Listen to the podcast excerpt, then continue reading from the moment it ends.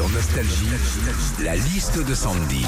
Ah, ma peur de thriller et de gastronomie, un film qui devrait vous plaire, c'est Le Menu qui sort aujourd'hui au cinéma. Justement, qu'est-ce qu'on vit quand on regarde Le Menu au resto Sandy raconte Bah déjà dans les menus, t'as toujours euh, entrée, plat, dessert, et puis un petit encart avec le menu enfant où on leur propose euh, saucisses ou nuggets, euh, pâtes ou frites, euh, mousse au chocolat ou glace Disney. Moi je vous le dis, je suis très très en colère contre ces menus. Parce qu'il n'y a pas de légumes.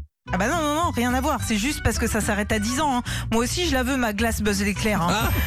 Quand on regarde le menu au resto, des fois aussi, t'as des noms de plats, tu sais absolument pas ce que c'est, genre euh, la piscine de fruits de mer et sa nage de légumes.